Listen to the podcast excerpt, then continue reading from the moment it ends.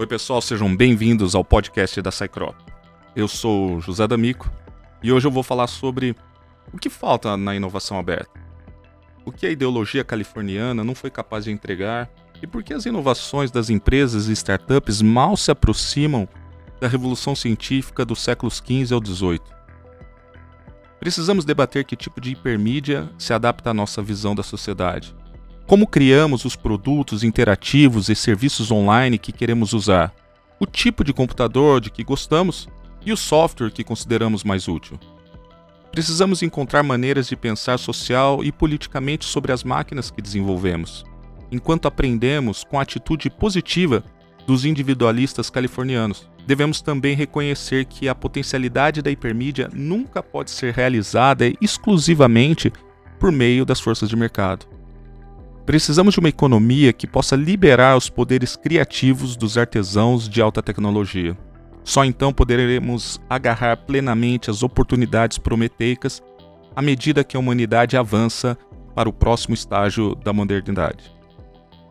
Essa citação, que está em perfeita conformidade com os dias de hoje, foi na verdade publicada lá em 95 como conclusão do artigo The Californian Ideology.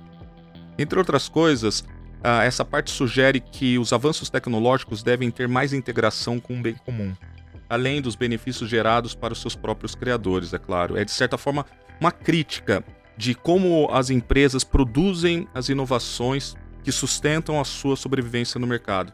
Aliás, essa inovação uh, pelos meios digitais se tornou uma das principais necessidades estratégicas das empresas. E ela tem sido desenvolvida por um grupo uh, de cientistas cognitivos, engenheiros, cientistas da computação, desenvolvedores de videogames e todo tipo de especialistas em comunicação que variam em diversas hierarquias, mas que dependem de suporte econômico. Este grupo é chamado de classe virtual, que é um termo também cunhado num artigo chamado de Theory of the Virtual Class, que é muito referenciado no The Californian Ideology. Porém, Uh, mesmo a despeito dos esforços em contratações de membros dessa classe ou na transformação cultural dos seus colaboradores atuais, as empresas não têm conseguido gerar inovação suficiente por si só para suprir as suas necessidades. E nesse cenário, acho que todo mundo tem visto um importante movimento de inovação aberta que tem aproximado essas corporações de startups, universidades e centros de pesquisas, que são nichos óbvios dessa virtual class. E os sucessos, fracassos e aprendizados desse movimento têm fomentado novas demandas de investimentos. Uma demanda de investimento é baseada no sucesso, que leva as companhias a quererem participar societariamente das empresas que ajudaram nessas soluções de inovação aberta. Isso é chamado de corporate venture. E tem um outro tipo de investimento que está mais relacionado ao risco, uh, onde a empresa busca subsídio para custear a sua inovação e é através, é claro, de agências de fomento que invariavelmente se utilizam de alguma parte de recursos do Estado. E esse usar de recursos do Estado corrobora o pensamento que está dito lá no, no artigo de Californian Ideology, de que as tecnologias icônicas do computador e da internet só poderiam ter sido inventadas com a ajuda de maciços subsídios do Estado, e que a empresa privada desempenhou um papel importante, mas apenas como parte de uma economia mista, é o, é, é o que diz lá o artigo. Mas além da busca de melhor eficiência nos processos corporativos, hoje tem uma outra pressão que é popular sobre o mercado que se refere às suas responsabilidades sociais e ambientais.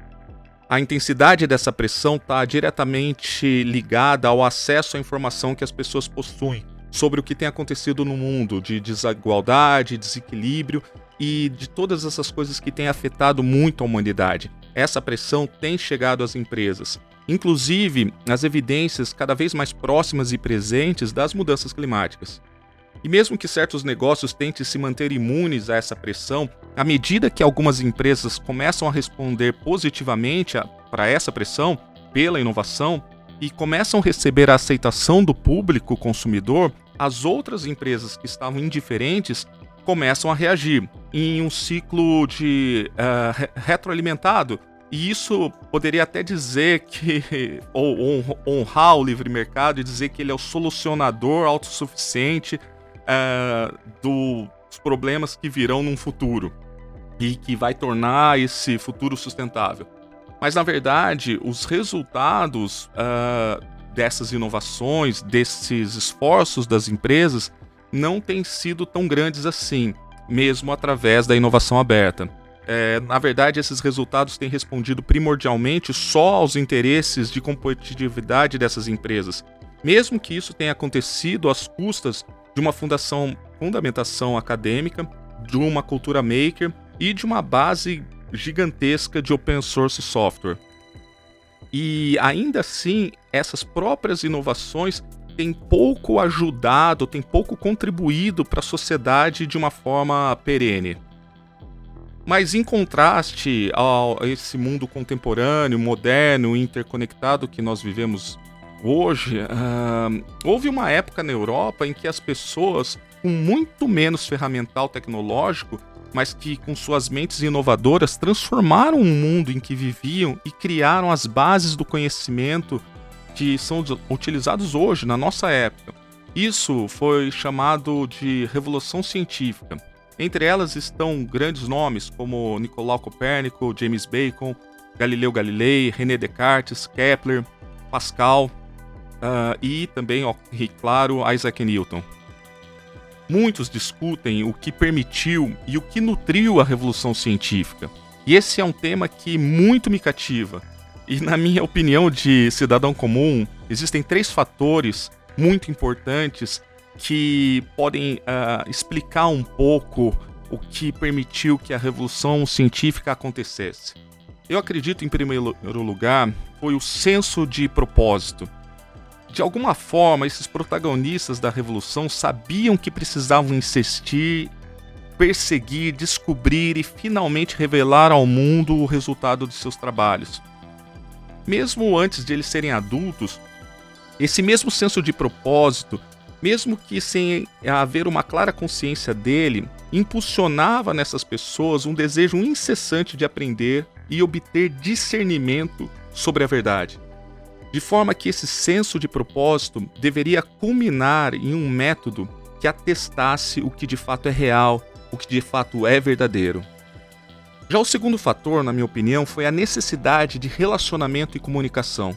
Esse relacionamento se iniciava naturalmente, primeiro com seus familiares, depois tutores, e ampliavam as visões dessas pessoas sobre o mundo e o conhecimento. É claro que esse conhecimento só chegava à medida de que ele estivesse disponível, acessível e fosse interpretável. Assim, esses inovadores passavam a se aprofundar através da comunicação com seus amigos, patronos e mesmo com outras pessoas com visões diferentes da sua, e iam aprimorando o seu conhecimento. Já o terceiro fator pode se resumir numa palavra: perspicácia tanto para se adaptar ao meio em que eles viviam e as oportunidades, ou até a falta de oportunidades que lhes eram apresentadas, quanto à perspicácia de usar, modificar e criar as tecnologias disponíveis para servir a sociedade com as suas descobertas, mesmo em ambientes desafiadores e contrários. Eu realmente acredito que esses três fatores estão perfeitamente ligados ao conceito de inovação aberta e que se nós uh, pudermos compreendê-los e praticá-los, teremos a chance de avançar em muito nos processos inovativos dentro das empresas e de uma forma perene, sem deixar de lado uma coisa muito importante, que é fazer com que a inovação aberta sirva à comunidade. E assim a gente poderia responder às provocações do que eu comecei a falar lá no início desse podcast com aquela citação do, da conclusão do, do texto The Californian Ideology. E, ao mesmo tempo, está de acordo com as pressões contemporâneas quanto às questões uh, uh, de desigualdades e desequilíbrios sociais e ambientais. Mas não dá para falar tudo isso agora. E no próximo podcast eu pretendo explorar esses três fatores através de uma análise dos aspectos históricos da, da vida de alguns desses revolucionários da Revolução Científica. E eu também vou falar de um outro personagem que eu ainda não citei, mas que permitiu a catalisação dessa revolução. Bom, pessoal, eu sou José D'Amico e esse foi mais um episódio do podcast da Cycrop. E eu te convido para ver o desfecho dessa história no próximo episódio. Até mais, pessoal.